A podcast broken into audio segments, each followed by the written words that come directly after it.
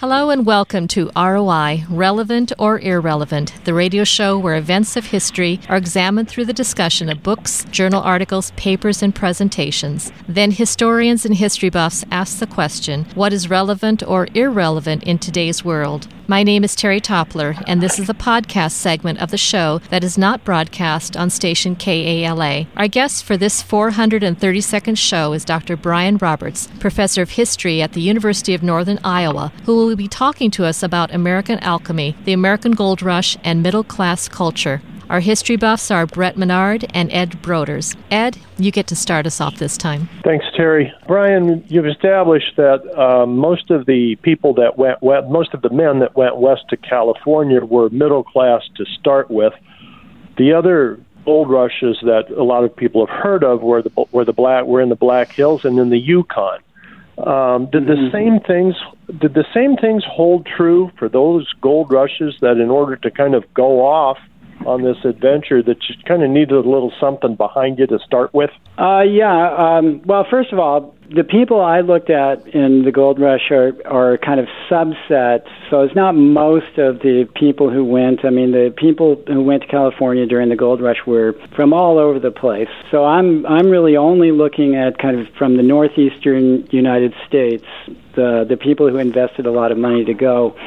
Uh, but what what I would say is um, in the other gold rushes, uh, there was there was never another gold rush that quite reached the level of the California Gold Rush. Uh, just just because I think it was such a big event, but it was also kind of it was impossible to repeat that um, in the sense that you know just the promises of what people were going to find in California ended up kind of not being true and so you could say, well, people did learn the lesson and they didn't get that excited again. But there were, as you point out, there were other rushes. And, you know, it, there are some similarities in the sense that I think in, uh, in the rushes, especially something like the Yukon Gold Rush, um, you know, it cost a lot of money to get, to get there. Um, and so uh, it's not just, it, it it's never these gold rushes or resource rushes like this. They're never poor men's events. I think uh, historians who depict them that way um, are it, it's really kind of inaccurate. Um, there may have been some poor people who were on site at these places or around the area who could get there w- without investing a lot of money, but in something like the Yukon Gold Rush, I mean, you've got a, you've got by then you had transportation but people still had to get to Seattle and then from there get to Alaska, the jumping off point, and then from there to um, buy equipment and make their way to um, to to the Klondike. And so, um, yeah, I mean, I don't think they were ever like California, but I think they were they were gold rushes tended to be kind of people on the make looking out for money who wanted to invest money. So um, they're more kind of entrepreneurial than we would think. Uh, you know, on on uh, the Klondike Gold Rush, what was interesting was just how much. Uh, to me, what's interesting about that is is how much merchants learned from the California Gold Rush, and that was pretty much a kind of merchant-based gold rush from the very beginning. A lot of food companies that we now kind of that are now very well known, like Van Camp's, uh, I think Swift, they started basically selling supplies to Klondike uh, or Yukon gold uh, gold rushers. Brett. So, Brian, we have in our popular imagination uh, this idea that the people who go to the uh, gold rush were were rough um, people who tended to work with their hands, and you you suggest that you know they came from pretty um, solidly middle class uh, backgrounds. How does that misinterpretation arise? Uh, that I think that interpretation fits with what these guys, the way they tended to write about themselves. And so, I mean, a lot of my argument is that the gold rush was a highly literary event. And what these guys were doing um, in the gold rush, what 49ers were doing was they were writing with audiences in mind. And so um, a lot of them ended up publishing their diaries. So the gold rush ex- created this explosion and kind of these literary depictions of the gold rush. And they would always depict themselves as these rough types. Uh, they would essentially mask their identities as middle class individuals and create a kind of persona, uh, much as people do today on the web, um, that was really a kind of invention, uh, what they kind of wanted to be, how they wanted to picture themselves. And so uh, even some of the 49ers who uh, didn't necessarily think of themselves as writers, they were sending their letters back to newspapers to be published. They were writing for their family members. And so this is a there was definitely, I think, a tendency for the gold rush to kind of be when people thought about encoding their experiences, they would always think in terms of kind of a literate culture and you know, in this is the period of the kind of emergence of the novel, part you know, a kind of mainstay of middle class culture, and it was a new thing. This idea that you could invent characters, um, and so they went for this in a big way. They invented themselves as characters uh, and remade themselves as kind of capable of doing of being very rough types. Hmm. Brian, you talk about the archetype of the 49er, and I was surprised to see we have a William Prentice of Davenport, Iowa, mentioned in your book. How did he portray that archetype?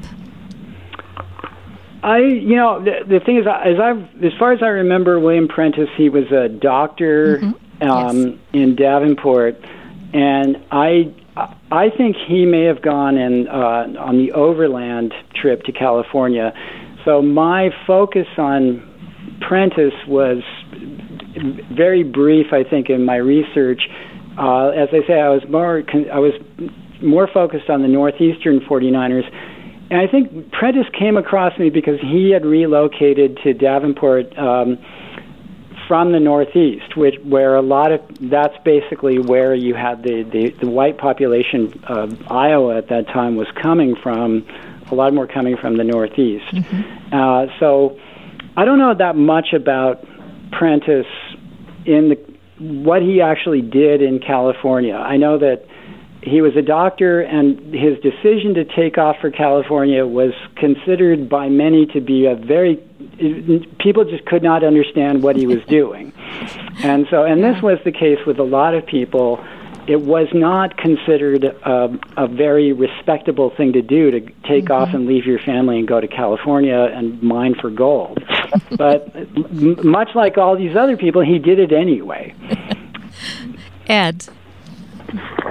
Um, yes, uh, Brian. Um, the since California at that time really was just kind of, as you pointed out earlier, public U.S. land. Um, there was probably very little law enforcement. Um, if I were middle class, once I got there, um, you know, I would have taken money with me. Um, would I do anything to sort of appear to be less than I was in, in terms of finances so I didn't get hit over the head out in the middle of nowhere?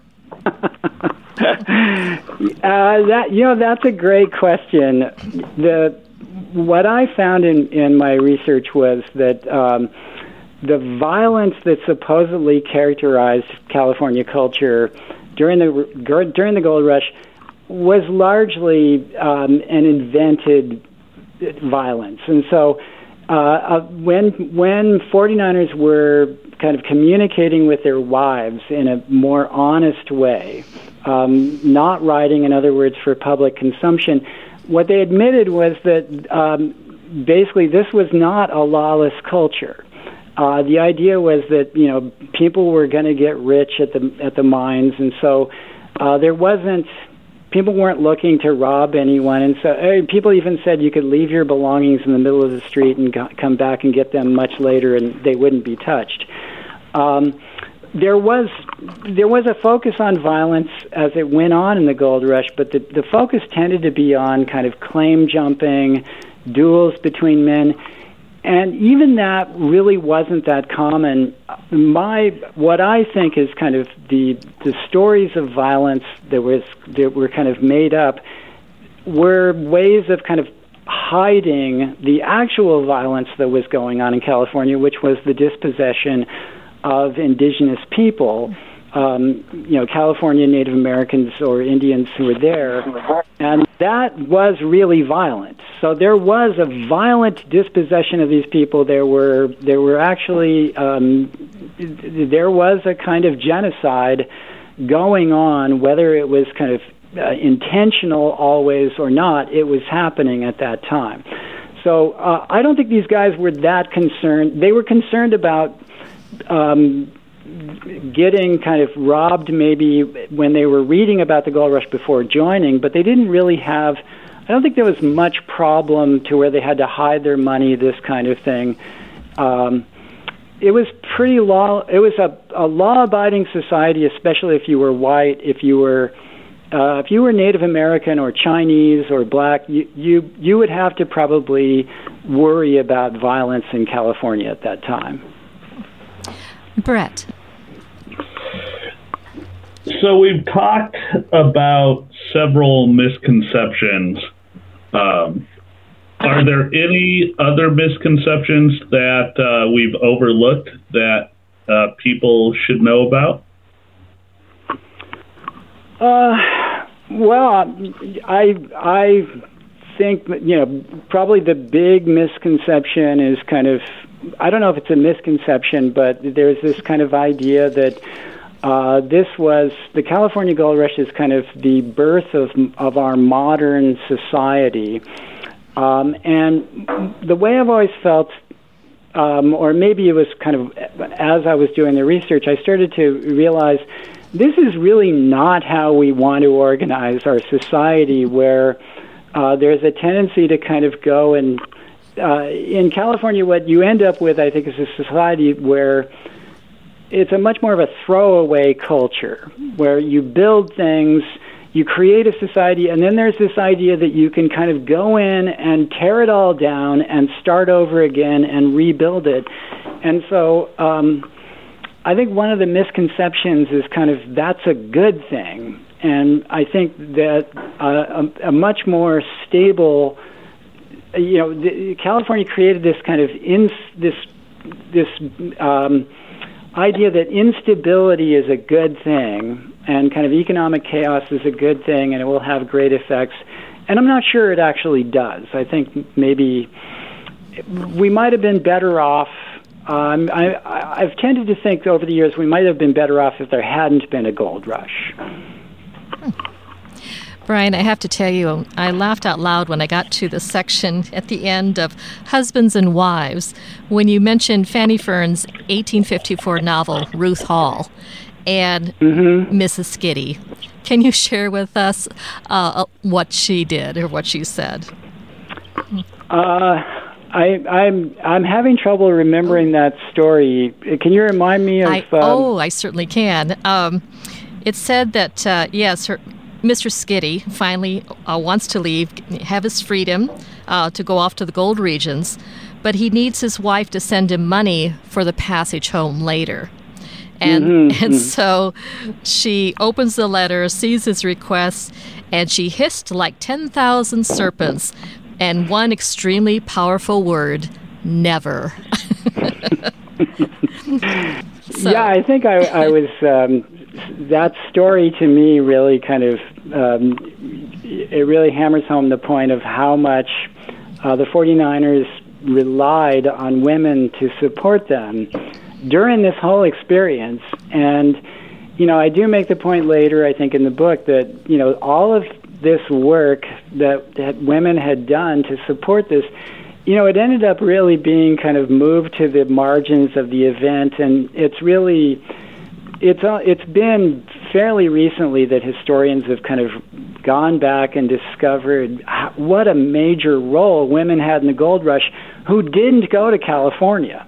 And for years, I mean, the, the focus was on the few women who went And I've always thought, well, that that's important for them, but that's not the typical story of women in the gold rush. Most of the women initially did not go, and then uh, some women ended up making sure that their husbands, uh, in, in a very similar story, uh, a lot of the 49ers ended up trying to kind of convince their their loved ones or their wives uh, to come out to California, and many of them just refused to do it and forced these guys to come home.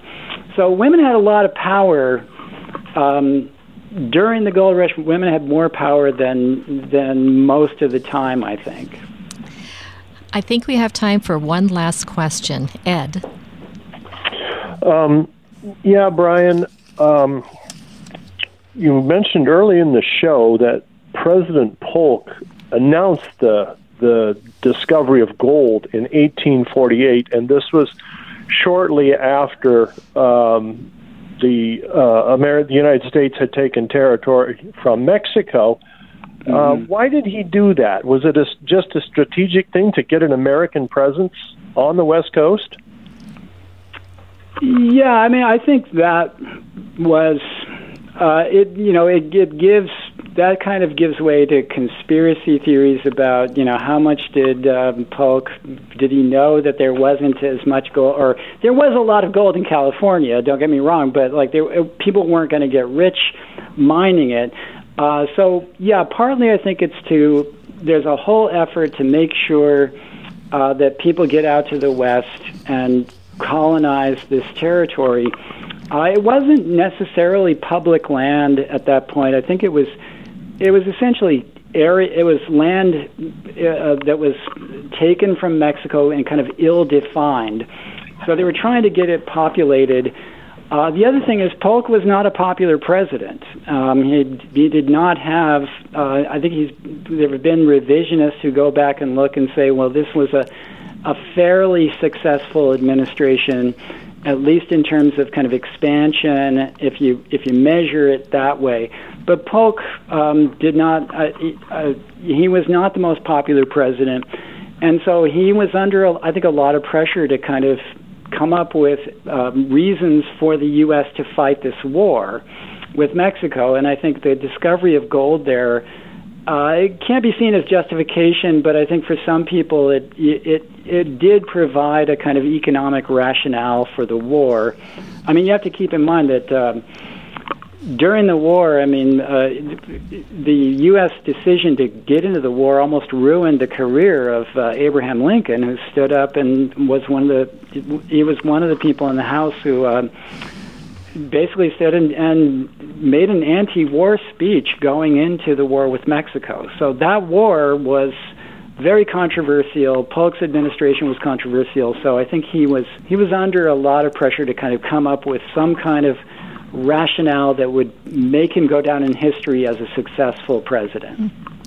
We would like to thank our guest for this 432nd show, Dr. Brian Roberts, professor of history at the University of Northern Iowa, who talked to us about American alchemy, the American gold rush, and middle class culture. The history buffs for today's show were Brett Menard and Ed Broders. You can listen to ROI as it is being broadcast on Friday nights on KALA HD2 88.5 FM and 106.1 FM in the Quad City region at 9:30 p.m. You can also listen to the show as it's being broadcast on tunein.com. Put KALA HD2 in the search box and look for ROI. Many of our previously recorded shows can be heard at soundcloud.com. Just put KALA radio in the search, click on the first icon, and scroll down to find ROI shows. You can also find ROI on all of your favorite streaming platforms like Spotify, Apple Podcasts, and Google Podcasts. ROI is recorded at station KALA, St. Ambrose University.